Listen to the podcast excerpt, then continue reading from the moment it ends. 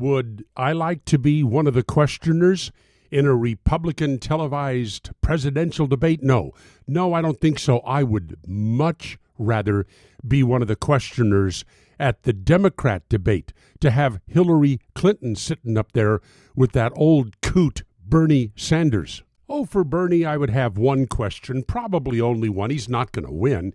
Mr. Sanders, is income earned or distributed? And then it would be on to Hitler, Hillary.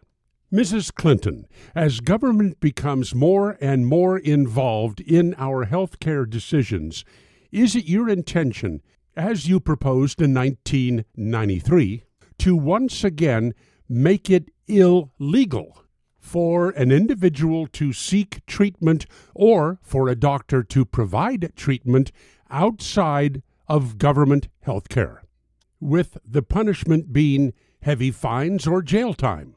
Mrs. Clinton, America keeps sliding downward on the list of countries measured by economic freedom. What do you intend to do? Move America even further down that list.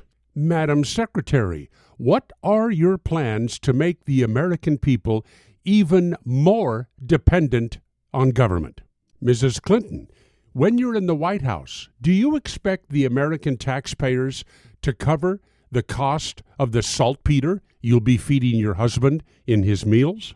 Mrs. Clinton, do you promise to try not to cackle in your meetings with foreign leaders? uh, guess not. And in the Solomon Brothers studio, Naples, Florida, this is Neal Boortz.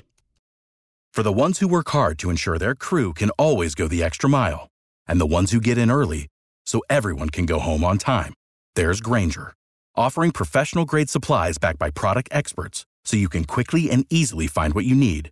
Plus, you can count on access to a committed team ready to go the extra mile for you. Call, clickgrainger.com, or just stop by. Grainger for the ones who get it done.